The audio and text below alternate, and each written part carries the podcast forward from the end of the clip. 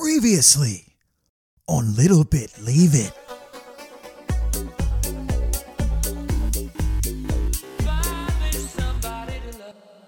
Welcome back to Little Bit Leave It, the podcast where we talk Love Island UK in the USA. My name is Ben, and I am by myself today because we are going on a trip through the West Country. That's right. We are going to go to Cornwall. We are going to go to Bristol. And we are going to have Jacob Waller tell us everything we got wrong about Bristol.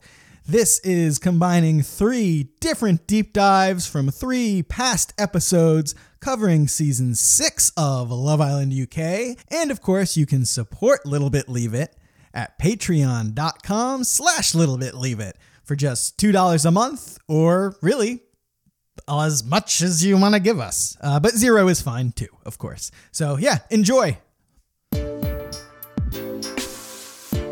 Ollie Williams, Viscount Clifton.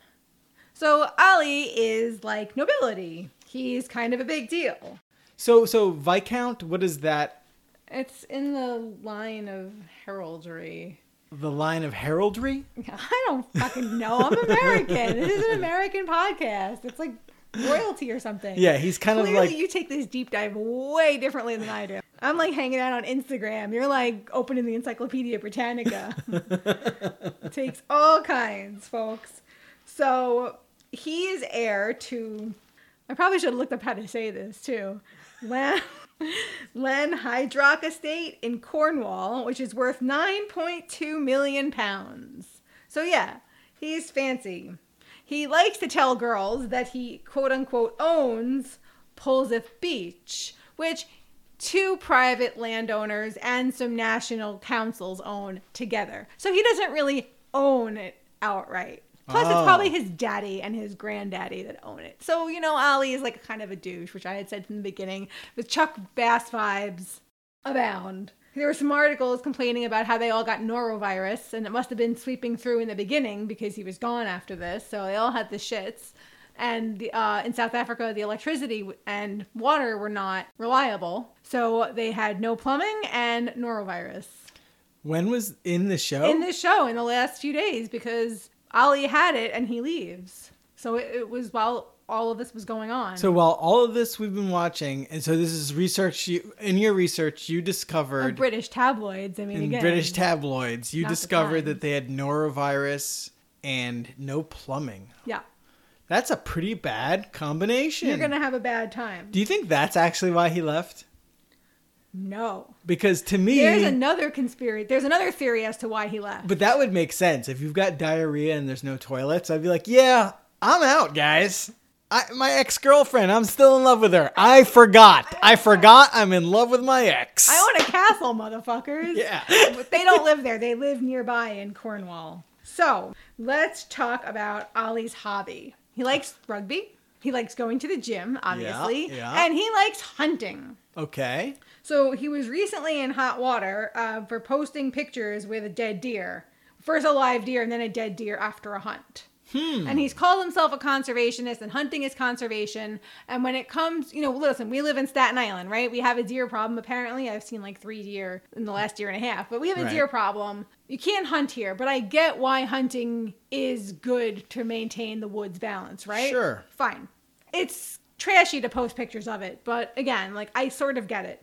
But, but, but, but, but, but, before Ollie was even on the show, he posted pictures of himself on Instagram big game hunting in Africa, Really? which so enraged the public, and rightfully so. The, over 35,000 people like signed a petition to pull him off the show. They were complaining to ITV. So people think that he was pulled off the show because they got so many complaints about him hunting. That's interesting. So I did a little quick research into Ollie as well. He did some type of charity event or fundraiser for an anti-poaching organization, like right before he got on the show. So that would explain the timing of that charitable activity, I suppose. Yeah, so because he posted those pictures of the animals in Africa, uh, activists were like calling his parents' house Wow. and leaving threatening messages. And so they increased security around the estate and around their house. And they moved out of the house temporarily. Man. Yeah. So, you know, those vegetarians, man, they're spicy. Yeah. Also, one thing that needs to be clarified is Ollie cheated on an ex nine times, right? Mm-hmm. That was the girlfriend before. Oh, that One- wasn't the one he went. No, that was the one he was with for four years. Okay, this is the this is a different one. This is the one after. This is the most recent one. right. Okay. So, and they were together for 18 months and they separated because of the distance. She was in London, he was in Cornwall. After January of this year, when all the articles were like, oh, Ollie's back and he's back with his girl, I have seen no other articles discussing his. So he's been out Personal of life. the public. Well, no, except for this deer hunting. This deer thing. He's still got an Instagram. I looked. Yeah. I'll- It's rich people and like him being hot. Good for them. Yeah. Hunting deer, not that crazy. How far? Do you know how far London and Cornwall are? I don't think they're that far. A couple hundred miles, maybe.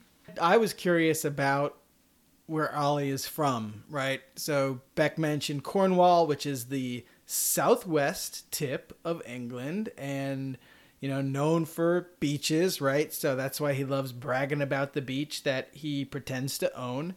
How far is it from from London? Not quite five hours, about 261 miles. Okay. So this is what I was I thought would be fun to do. I didn't actually do it, but I was thinking that we should build a uh, a comp set for uh, Love Island, right? So there are 410 people per square mile in Cornwall, right? So that's less that's much less dense than Staten Island, which is I think something like 10 times that density, right? Like 4,000 people per square mile.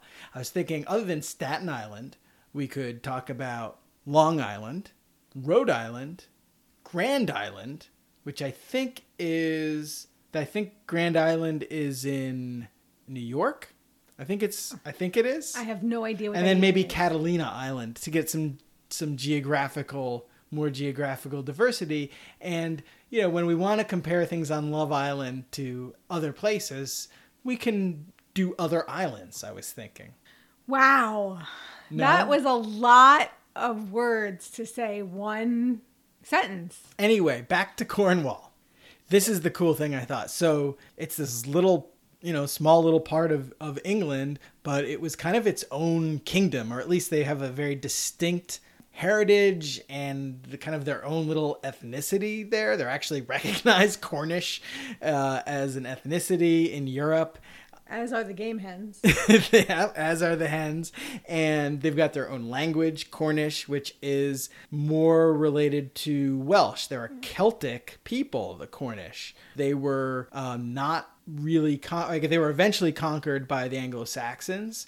But you know they weren't really conquered by the Romans too much, so they maintained mostly independence. They had their own kingdom in that like southwestern so- and southeastern part of England that also included Devon, and they lasted there until maybe so like the mid 9th century. Uh, one cool thing is that uh, like the British legends that we know about, like King Arthur, that I th- a lot of that is related to the Cornish, and they had this guy King Mark who I thought was really funny because he was the cuckold king, right? So his whole f- claim to fame is that in legend he sent his nephew to go pick up his wife, and his nephew Picked it- up his wife. That's Heyo. right. You got that one.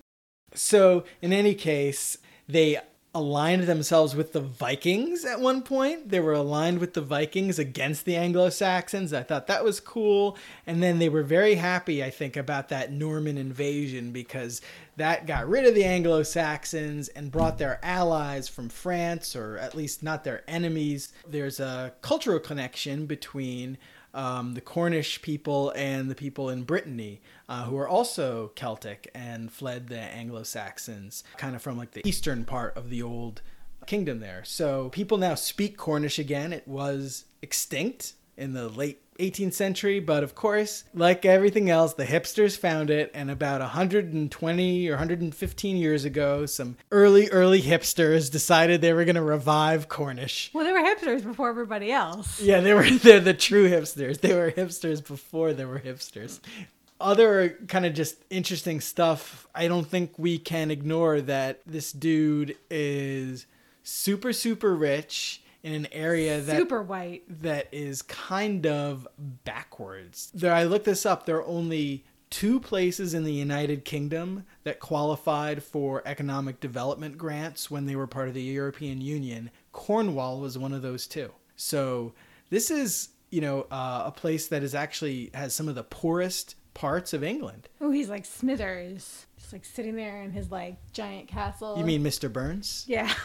like, can you tell I like didn't, can you tell I like didn't watch The Simpsons? I, I still find amazing. Yeah, I mean I watched a few. I'm like, but So it was like they had a lot of mining, and now they just have like tourism, and that's all they've got. Yep. So it's kind of like I don't know. I was trying to think. It's it's kind of like our Alabama or something like that in the United States. I mean, there are beaches in Alabama. he's like the Duke of Alabama.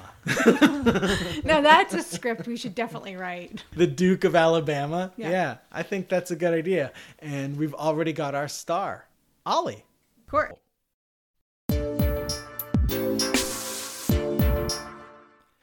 So that makes it time for our deep dive. Today we are going to pay tribute to Siânnise and talk about Bristol. I think it'll be fun. I was surprised. It was really interesting. Really? Bristol has a cool history. Well, do you want to tell us a little bit about it? No, that was it. That was my deep dive. Oh, okay. Oh, I just gave a thumbs up and I realized that nobody could see me but Ben. Okay. Bristol is the most populous city in southwest England. The population in 2019 was 467,000 people, which is less than Staten Island, which was almost 475,000 people. So, suck it, Bristol. But I think that's kind of interesting. Bristol and Staten Island, about the same size. Huh. Yeah, they're about the same size, but Staten Island is better than Bristol in almost no ways. okay, so well what what makes Bristol so great? Come on. Well, so you know how Siânnise is talking about going to the Disney store? Yeah, they don't have one in Bristol. Yeah. So they're right across the River Severn. It's about 50 minutes driving or by train. oh, So it's faster than me going to the West Village interesting. from here, anyway. Right, from here. It's at the confluence of two rivers, the Frome and the Avon, like the Shakespeare Avon. And so obviously that made it a really good place to set up a civilization. Flint tools between 126 and 300,000 years old were found there, indicating the presence of Neanderthals during the Middle Paleolithic era. Wow. Yeah, that's old as shit, right? Yeah. There were also Iron Age and Roman buildings in the area. It's been called Bristol basically since the 11th century, which was Ye Old English for the place at the bridge. The oldest standing buildings in Bristol St. James's Priory from 1129, then Bristol Cathedral and Great Gatehouse from 1140. There's also a 12th century church, St. Mary Redcliffe, that is the tallest building in Bristol. Well, that's the tallest building in Bristol. Yeah. So Bristol does not have very many tall buildings, does it? Or it's a tall ass church. or it's a really, really, really tall church in Bristol, which I guess maybe comes from yeah, Bridgetoe, Bridgestone. Bristol received a royal charter in 1155, like making it an official place. There was a Jewish community from the late 12th to the late 13th century when Jews were expelled from England. It was the first county in England, established 1373. From the 13th to the 18th century, Bristol was among the top three English cities after London in tax receipts Bristol, York, and Norwich. However, during the Industrial Revolution, it was surpassed by Birmingham, Manchester, and Liverpool, which I would think of now as the bigger the bigger cities that aren't London, Right. for sure. Okay, I hope everyone's enjoying their history lesson. If you don't, then you're in the wrong podcast. Bristol was the starting place for many voyages to the New World. Uh, on a ship out of Bristol in 1497, John Cabot, who is a Venetian, became- What? Cabot is a Venetian name? I'm guessing he was just rolling for the Venetians. Okay. I don't, you know, like Like- Columbus was sailing for the Spanish. Uh huh.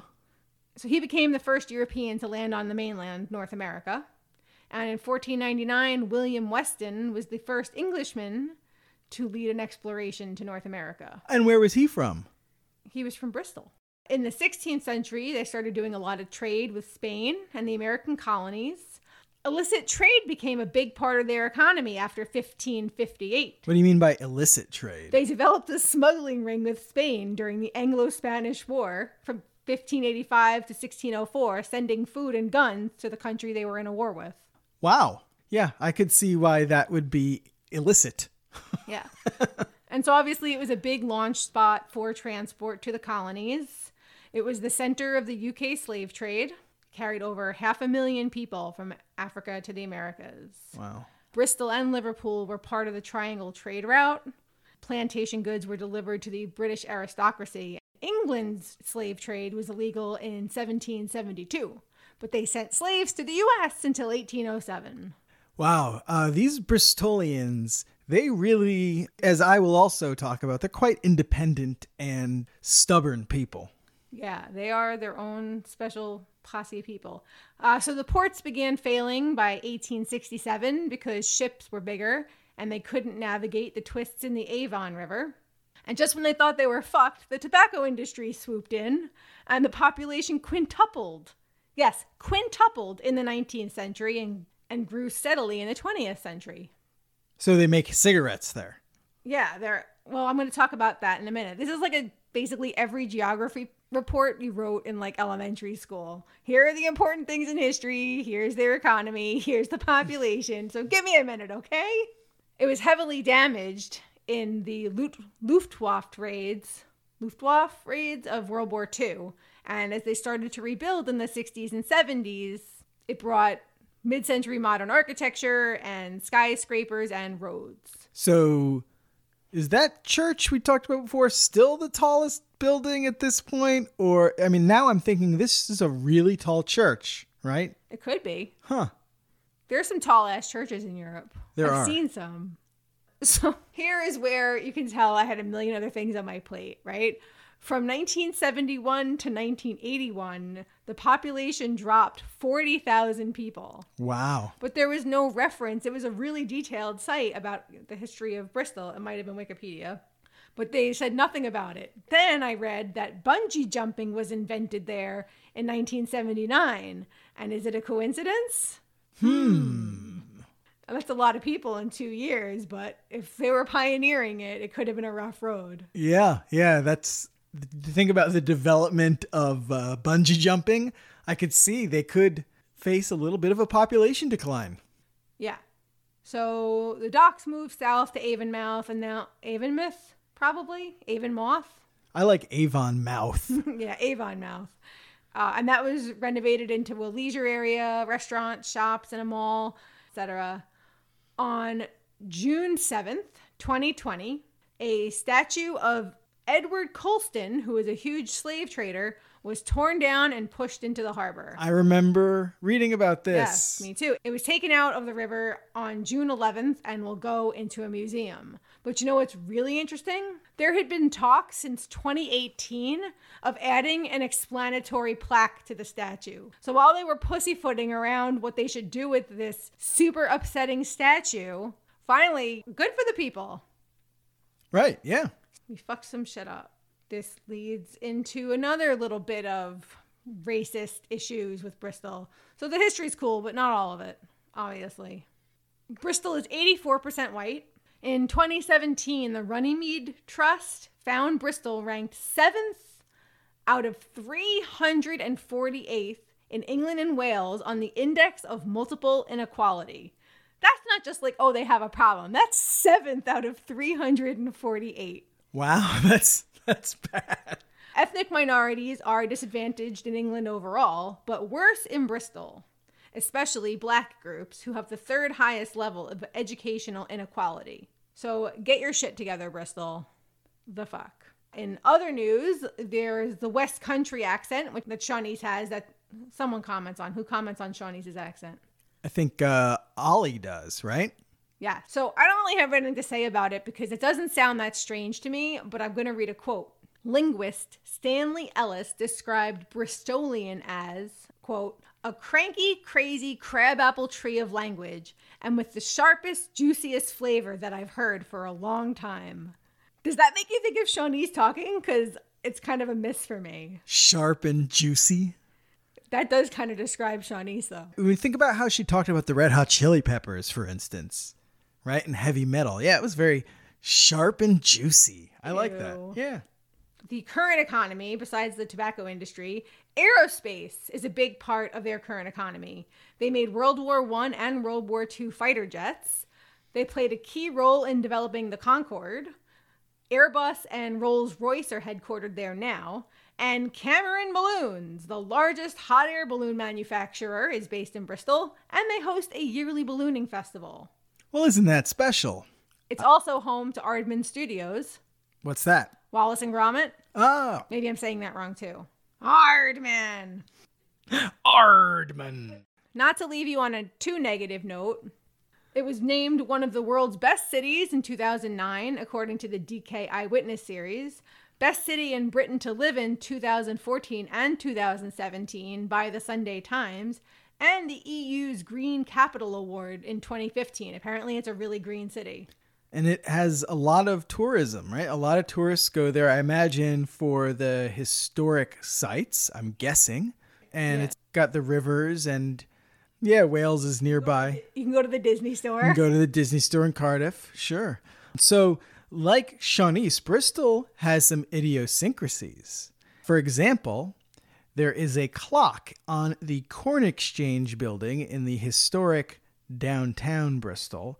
And let's put aside for a moment the issue of why people were exchanging corn. Perhaps it's a weird local custom. No, it's uh, like a stock market thing. The corn market exchange, right? Like orange juice, pork, corn. Oh, see, I was thinking that maybe people got there and they traded corn with each other. But I guess, yeah, you trade corn for other things. That makes a lot more sense. Yeah. Makes a lot more sense. Oh no. Yeah. Okay. Anyway. Anyway, they've got this clock there. A clock. And the clock has two minute hands. Why is that, you ask? Why is that? Thank you. As railroads became important with the Industrial Revolution, it became important for everyone to know exactly what time it was, but it also became important for everyone to agree on what time it was, right? So otherwise, how do you know when the train is actually on time and when it's going to arrive? That's when Greenwich Meridian Time became a thing and time became standardized. But a few places in the UK did not appreciate being told what to do, Bristol being one of them. Ooh, that's so Staten Island. It is. Maybe Bristol, we keep saying that Essex is the Staten Island of England, but I think maybe Bristol might be the Staten Island of England. It's hella racist. Essex is the Staten Island of London. Oh, okay. So Bristol could be the Staten Island of England. Sure. But Right. I haven't seen enough yet. Yeah, it's hella racist. Staten Island's hella racist.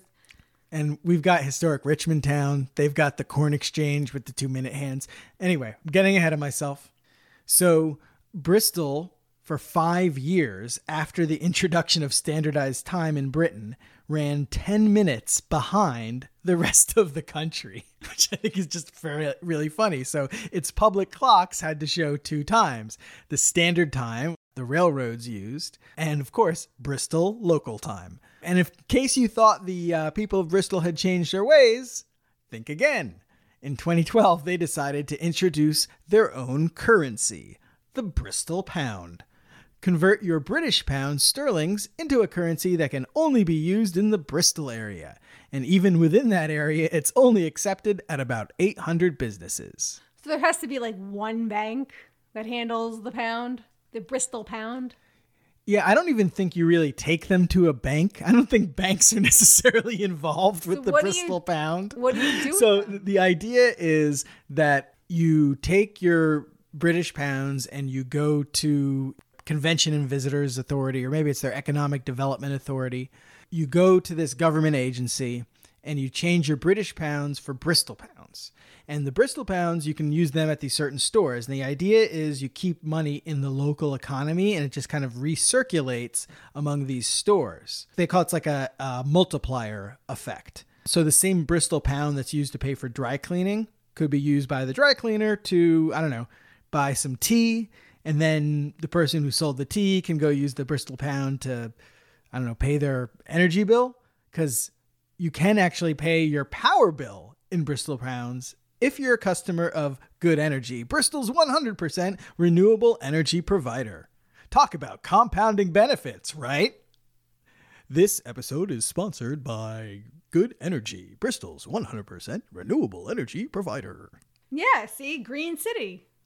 Green City. There you go. Uh, unfortunately, to actually achieve those economic benefits, the use of the currency has to be you know widespread enough and the bristol pound does not seem to have gotten there so around the time of the onset of the global coronavirus pandemic which of course is Now. still with us Yep, it's still now. still with us we can safely say that even though we're recording this about a month before it's actually going to be uploaded and live for all of you to listen. But anyway, around the time of the start of the global coronavirus pandemic, local newspapers were reporting the entire Bristol Pound project was about to be shut down. The usage of the currency had been declining. But I think we should hand it to them. While their ancestors only managed to maintain Bristol time for five years, today's Bristolians managed to create and maintain their own currency for even longer. So, kudos to you, Bristol. You're an odd duck, Bristol. An odd, racist duck. Yeah, get your shit together. Be best, Bristol. All right, well, today we are going back into Bristol. Siânnise is just such a dominant character on the show. We couldn't avoid it. Also, we screwed up a few things, we left a few things out. So today we have a fantastic guest, Jacob Waller. He is from Big Yellow Praxis. He lives in Bristol and he is going to tell us everything that we got wrong. So, why don't you tell us a little bit about yourself and Big Yellow Praxis? Hello, hi. My YouTube channel is Big Yellow Praxis, and I do music stuff. I do a music podcast. I do songs. I play little jam tracks and things like that for my YouTube channel. But basically, we do music stuff. I say we, it's really just me and my guests who I get on, who are random people. Could be anyone. and I talk about underrated music. That's what my podcast is. So it's underrated, overhated, and just kind of going through the history of music and just finding things that are underrated and underappreciated and chatting shit about it basically i'm no expert necessarily but i like to portray myself as one but yeah so i'm i'm not uh, like a genuine bristolian i'm not from here originally i'm from not the north of england from near scotland an area called cumbria and I, I moved here a few years ago bristol is very different to where I was brought up, which is very rural and very small. So this is one of the things that you wouldn't be able to pick up just from reading about it online. Is that Bristol's a kind of cool, trendy, very hipster kind of place. Do you want me to just go through your list of what you what you got wrong? Because Well- there was a few minor things mainly. Yeah, I would love to hear that. And just to quickly say so, our listeners, we have talked about Newcastle. We've talked about where else up north? Beck? Inverness. we yeah, we talked about Inverness up in Scotland. Talked about the Jacobites or Mm-hmm. the Jacobites. I think we've been saying it wrong. Not sure. Jack Jacobites. It's Jacobites. We've been saying it wrong. We might yeah, have we, to. we've been saying it wrong for weeks. That's so American of us. I was gonna say that's the main thing. You know, I've got a little list here, here of um, the things you got wrong. It's mainly pronunciations, which is not your fault. It's it's British English is a nonsensical language and accent, so that's fine. I don't know. If we had done better research, maybe we would have gotten the pronunciations correct. Well, so, I looked it up for the Wales one. For the Mary Lloyd, I did a lot of pronunciation research on that. But yeah, I guess with Welsh, you kind of expect to have to do that. yeah, lots of yeah, W's. yeah, that's true. That is true. Yeah.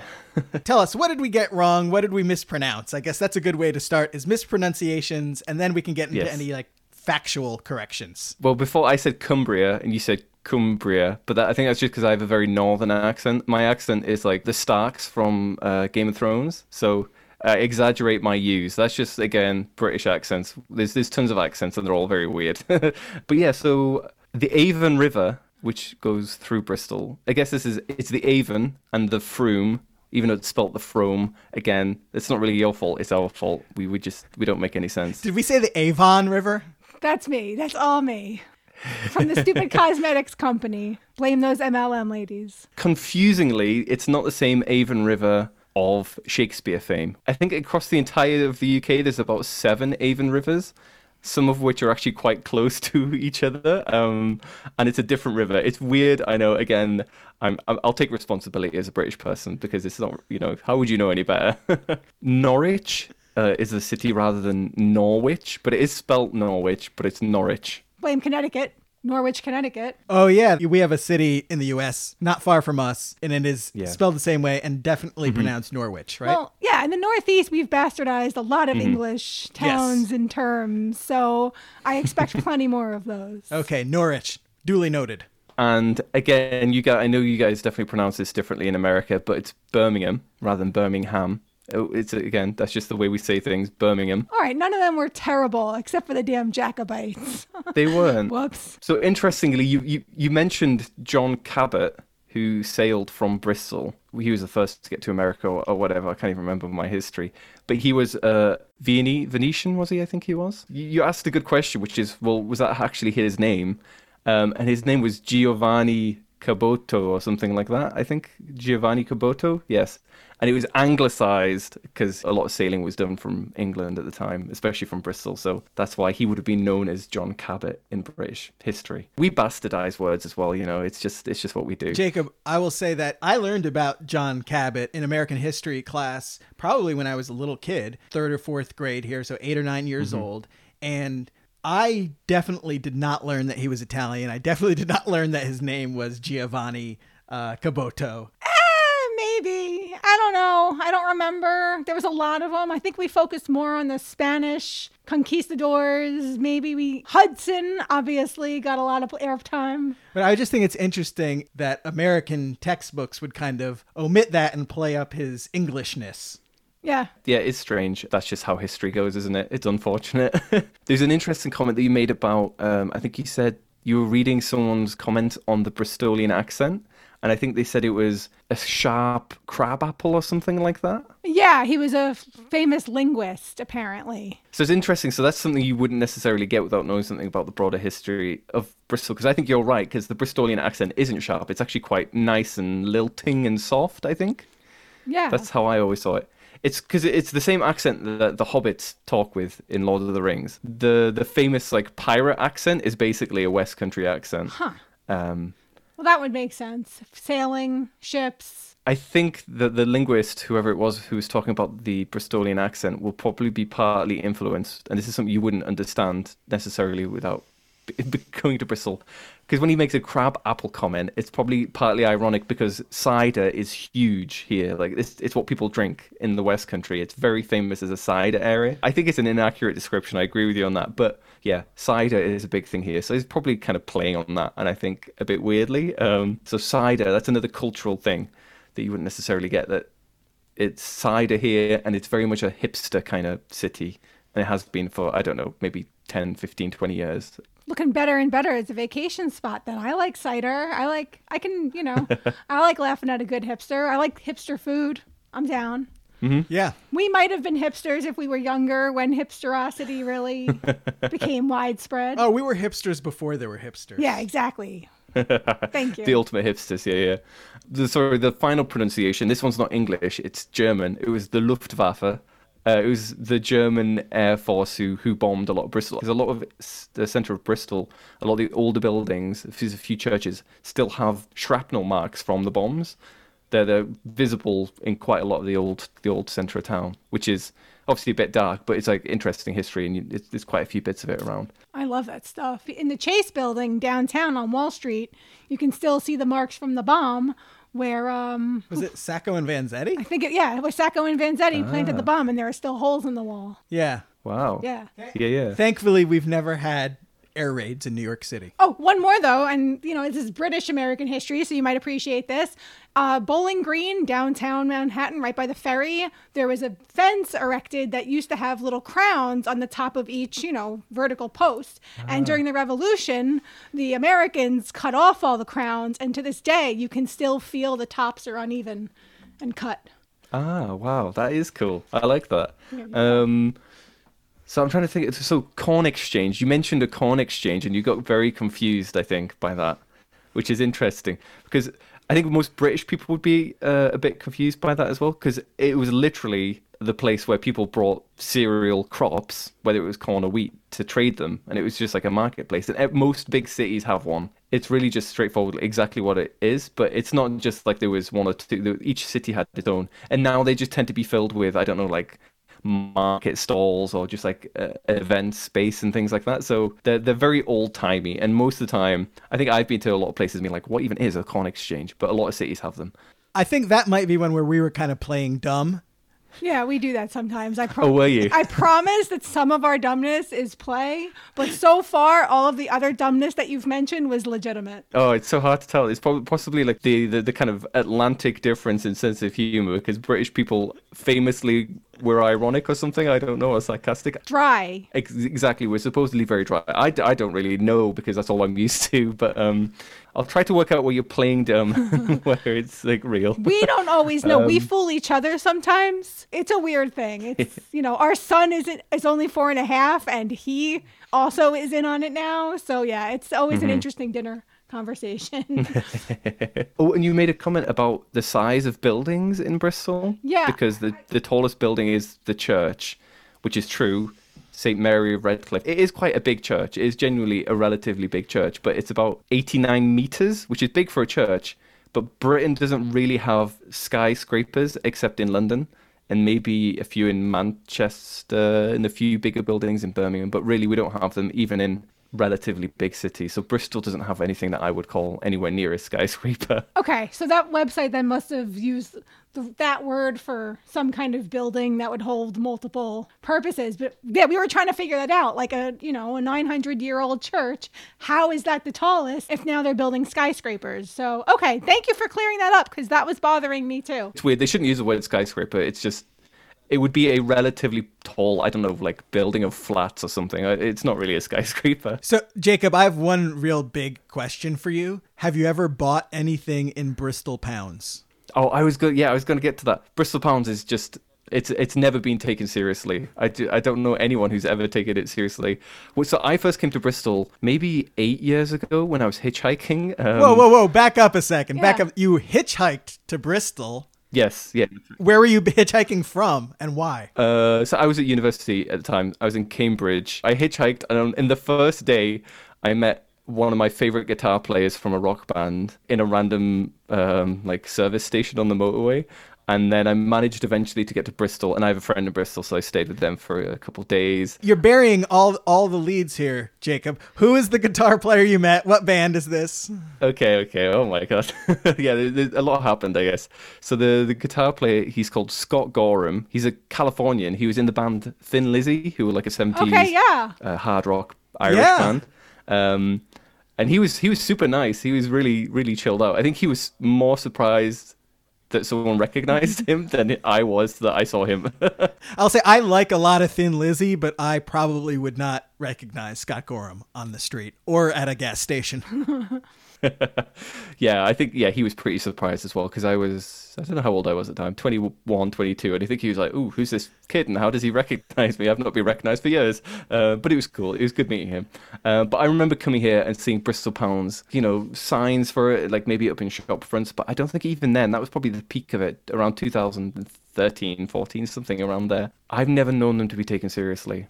I know, for example, buses would have accepted them in a few independent marketplaces. I think it was an attempt at a bit of devolution, sort of a bit city independence, but it never really took off. And I can't imagine why it would have. It was, you know, pegged one to one to the pound. There's, there's no, there's no benefit to doing it really. No, in fact, um, that's what we joked about. It it only restricted how you could use the money. Yeah, yeah, exactly. Yeah, th- there's there's no utility to it. It was a bit weird, but it was it was a noble effort, I guess. I see the spirit of it.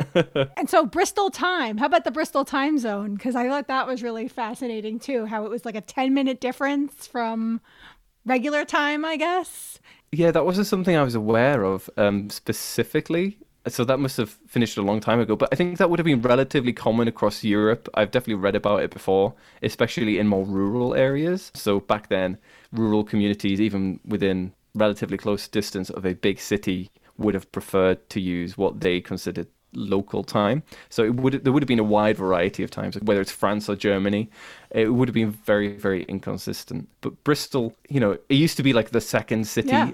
in in the UK for a long time, these days it's kind of seen as because it's in the west country it's more of a provincial it's the provincial big city compared to manchester or birmingham which are very very well connected via the motorway and like trains whereas bristol's a little bit more out of the way. So once upon a time it would have been very very very very cosmopolitan and it still is because it's still very hipster but it's a little bit out of the way. So that's where you get the association of like the Bristolian accent and the West Country accent is a bit kind of hobbity. It's the Shire. It's a bit cheese and cider around a bonfire and a bunch of farmers. That's kind of the, the association of the accent, I think. Is it more like Chicago? No, Or- Chicago's or still huge. I was thinking St. Louis.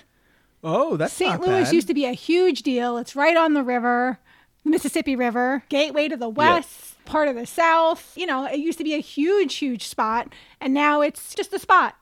You can't fly direct. The few times I've been there, I've never flew direct.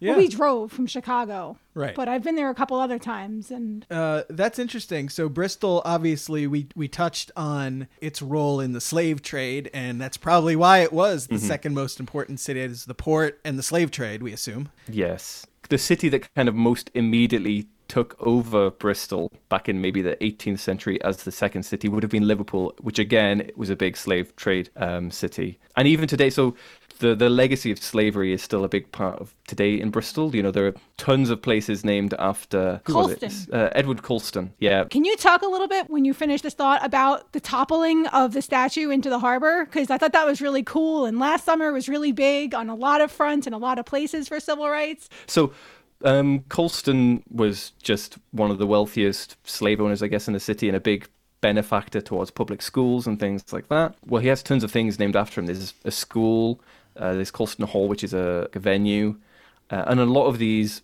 Colston Hall being the biggest, are changing their names or have already changed their name because of obviously the association with a, a slave owner. And there used to be more pubs. I can't think of any pubs now that are named after him, but there used to be a few.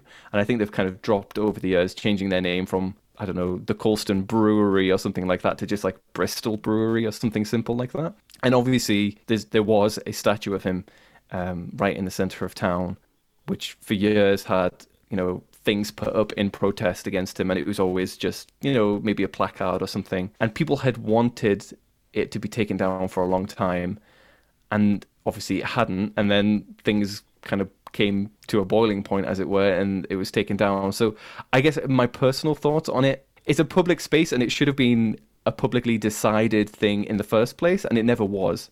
So it went up at the tail end of the Victorian era, this this statue to kind of commemorate what was seen as a public great public benefactor to the city, but it was always off the back of private money. And obviously, a public space should never have, as far as I'm concerned, it should always have been a public decision, and it wasn't at the time. Maybe it should have been later in the 90s, but that decision was basically never given to the people, and people broadly were progressively more and more against it staying there.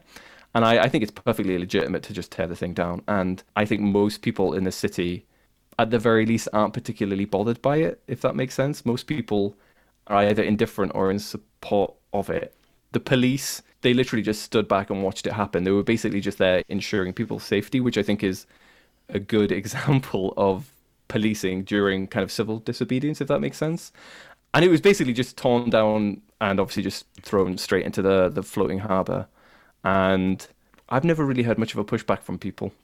There's no, you know, I'm not necessarily plugged into um, nationalistic or particularly patriotic circles, so I'm sure there were people who did object. But for the most part, I think people were either not bothered or in support of it. Because I think most people see it as in itself a kind of historical event. I mean, this is what history is, right? These things happen. And I think most people, to sum it up, either don't particularly care or were quite happy to see it go. No, I think that's awesome. I think that's great. Yeah, and I think you're absolutely correct in thinking about the parallels between all of the statues that people took down last summer and historic acts of vandalism that we now celebrate. Yeah, yeah, exactly. Like yeah, cutting yeah. the crowns off the fence at Bowling Green. There you go. And it's true. You see, um, you know, there are churches now that have I don't know vandalism from the 13th century etched into the wall, and that becomes like a part of its history. I'm not saying people should etch things into the walls of churches at all, but it's the, these things do happen. And then you know you give it enough time, it's seen as an important part of history.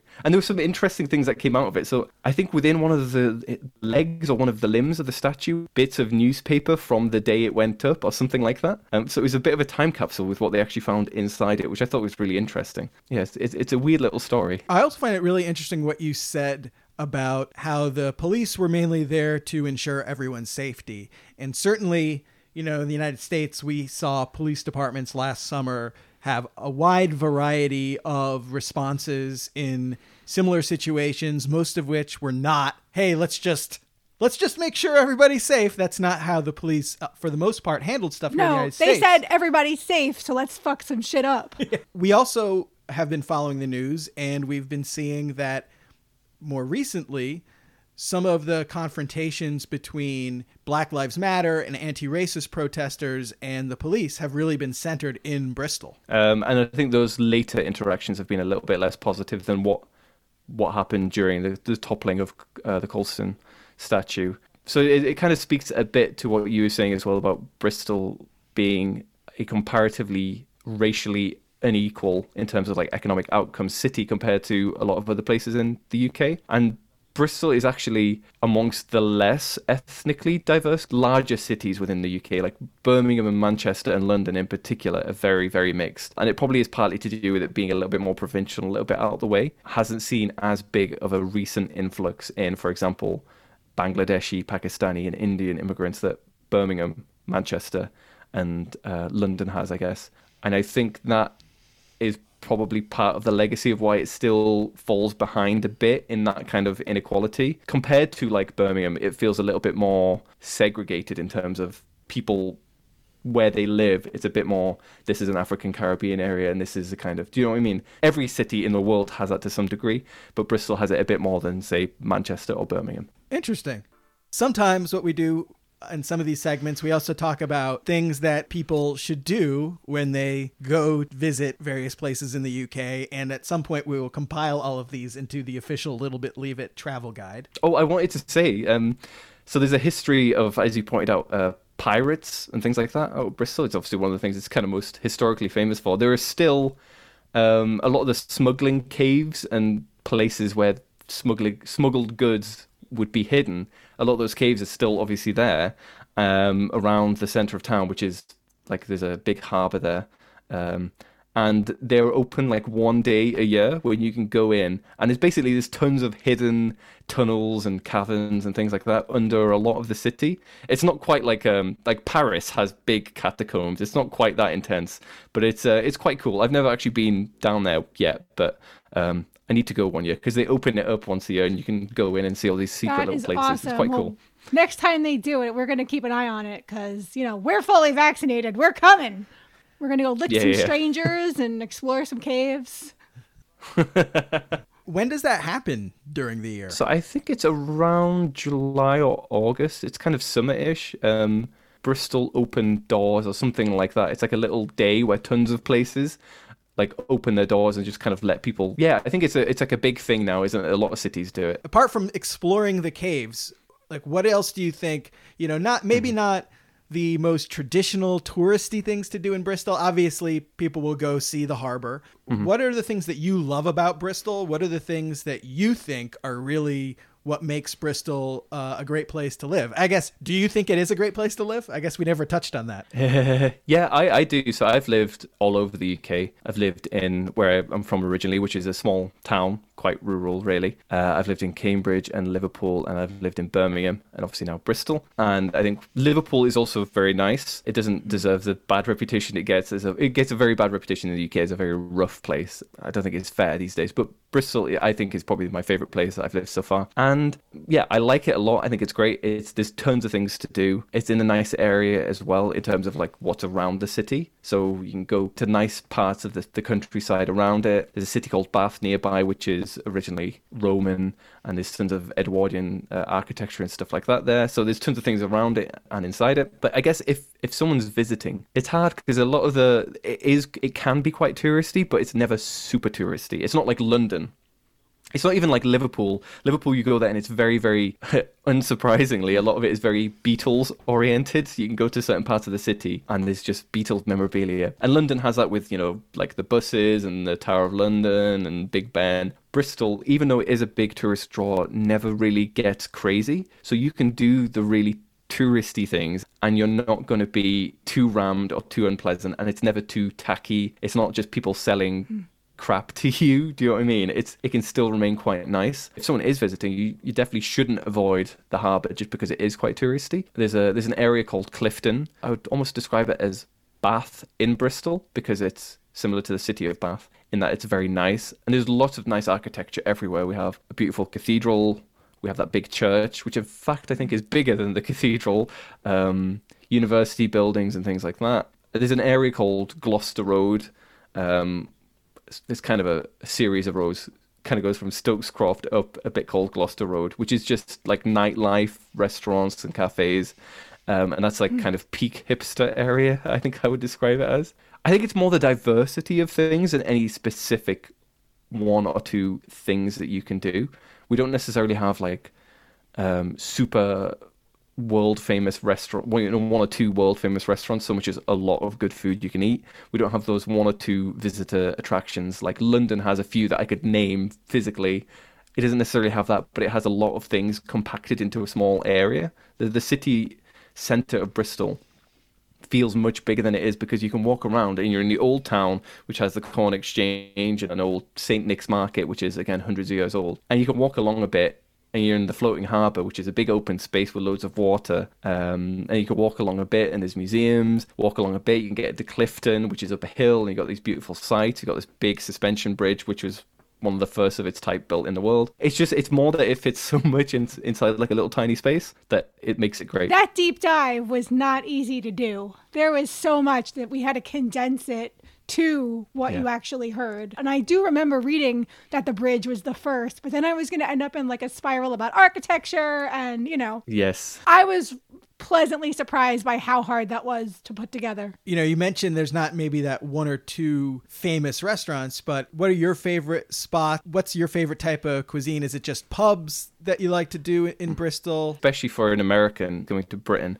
the thing that Britain does, and I, I always say this, I've never been to America, so I can't necessarily comprehensively state this, but no one seems to do pubs the same as Britain. And I, I've seen enough of American media to know that your pubs are different. Our pubs are more, it's like your living room that you're drinking in and people come in. It's almost that kind of feel. It's very, very again, it's I keep coming back to Hobbit, but if what you see is a pub in like the Shire, what you would imagine is a kind of classic British pub that every city has. Bristol has loads like that, just loads and loads. And pub food can be very good, but it's quite straightforward. It's not necessarily like high cuisine, but it's someone's coming from America in particular. And Bristolian pubs, you know, for the cider and you know there's lots of good food. They're the kind of things that i would recommend because there are lots of like there's good pizza restaurants in bristol that are really really really really good but it's a pizza rest do you know what i mean? Like you're not necessarily coming to bristol for that. Um so yeah. I'm a staten islander so i'm very like particular about pizza places I cannot let you go toe to toe with me on that one. We probably have like pub replicas, but it's not the same. Yeah. We've both been to London. We've both spent some time in London. So Bristol, you know, I would expect to have that same pubbiness. But I just wanted to give a little context for Ben's question because we've done a decent amount of traveling in Europe. We went to Amsterdam a few years ago and it was a bank holiday and it was just mobbed. A lot of British people actually, a lot of bachelor parties, mobbed, wall mm-hmm. to wall to wall to wall. So we didn't get into any of the big museums. So Ben and I wandered around the Jordaan for a while, went into like a local coffee shop, went into some local restaurants, and we enjoy that kind of tourism just as much. So when we ask those questions, like, mm-hmm.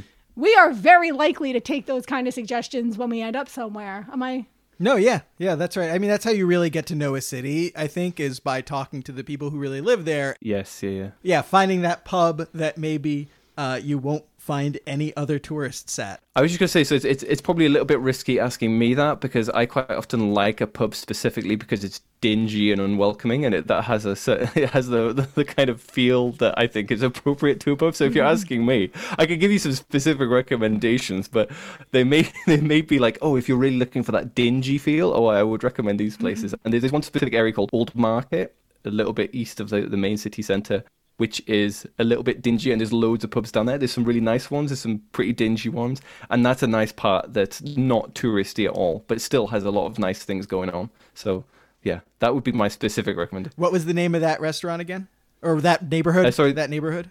Uh, it, it's called Old Market. Old Market. Okay, Write it down. Tick. got ticks it. all the bo- ticks all the boxes. also, you're in a band. You're a musician.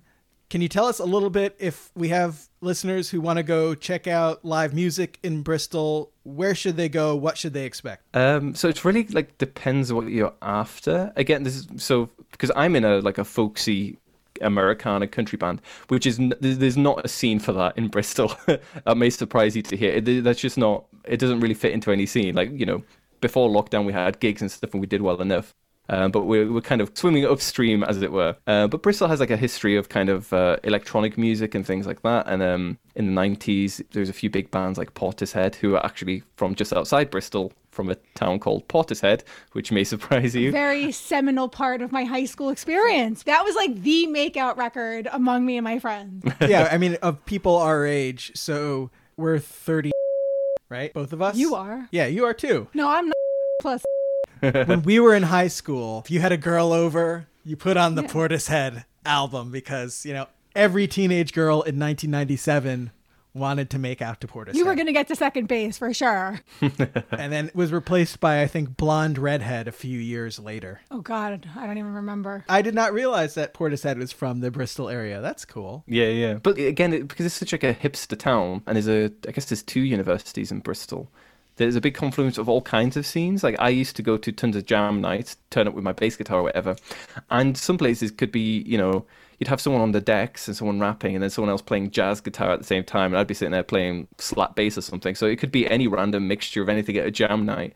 Um, in terms of the scenes, uh, again, there's kind of a broader punk scene and alt rock scene, I, I guess, is, is probably some of the bigger ones. But there's, there's still like kind of electronica and UK hip hop is, is still part of it. Uh, it's still relatively broad, but it's ha- yeah, it's hard to sum it up. Other than it's a bit of a melting pot, and because again, two universities and a bit of the hipster feel means there's there's a lot of things going on. Should people head out to Gloucester Road to check out that music, or where do they check it out? Yeah, so that, that that is a good place for someone who's like seeking. You know, there are like gigs up there as well as like jam nights as well as uh, open mic nights. You on a random night you could go to three different pubs and see three different things. You know, a specifically booked act and then an open mic night and an o- and a jam night just in the same night, just in three different pubs. There's so many pubs up there. I have no idea how many there are. I mean, there could be 30 up just the entire stretch of the. It's a relatively long, long road, by the way. I know we're we're famous for our drinking, but it's no- maybe not that chock a block. But you know, there, there's a lot of different venues up there. Cool. I'm excited. Yeah, I know. I'll probably bring a guitar. No, I, I probably won't. It's actually hard to bring guitars in airplanes, as you know. Ukulele. Oh right, Yeah, yeah. ukulele or one of those little travel guitars. Is it unfold? I can just imagine like a folding guitar.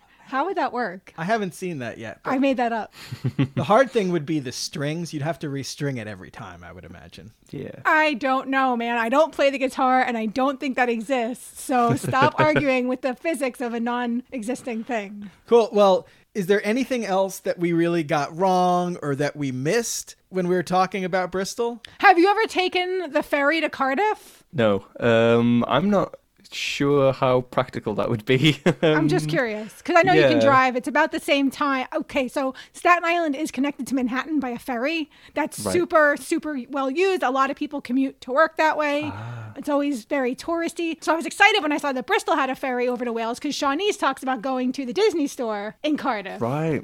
Which we got a huge kick out of that. Oh, I go to Cardiff to go to the Disney store. We're like, what the hell? Yeah. And so I wanted to see how far she was going to go buy stupid Mickey Mouse crap and it's about the same amount of time driving or taking the ferry, which I also thought was interesting. It's a lot faster to get to Manhattan by ferry in certain regards. Yeah, I don't know. I was just curious. I didn't even know there was a ferry, but I don't go to Cardiff very often. Like, so South Wales generally isn't too far away from here. The bridge is quite straightforward and quite quick, but I don't often go to Cardiff anyway, so I wouldn't know. But I, I've never heard of people taking the ferry. I I can't imagine it's a super popular option, but there may be more the other way. I think it's probably quite quite common for people to commute from Cardiff into Bristol, but yeah, I don't know how how popular the ferry is. All right. Well, we definitely need a guest from Cardiff. I Yeah. think. We'll Right? have to Yeah. dig around. yeah, we'll have to find somebody to, to shed a little bit more light onto this. But uh, Jacob, we really, really want to thank you. Jacob Waller, his YouTube channel is Big Yellow Praxis. He lives in Bristol, but he's lived all over the UK. Check out his music, check out his YouTube channel. Thanks so much, Jacob. Do you want to drop any socials? Yeah, yeah, sure. So I'm easy to find on Twitter, Instagram, like all of the all of the socials. Just big yellow praxis, basically, and it'll come up. Yeah, I keep it simple.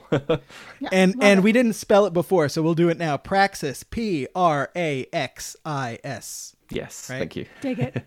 Cool. Thanks so much, Jacob. And hey, maybe someday we'll have you back to talk about why English people would choose to play Americana music. Yeah, get, get Mr. Mumford on the phone while you're at it. exactly. It's like a Mumford and Sons because they're English, right? Yeah, Yeah. Yes, yeah, yeah. All right. Thanks so much, Jacob. yeah. Cheers. Thank you. Thank you. Bye.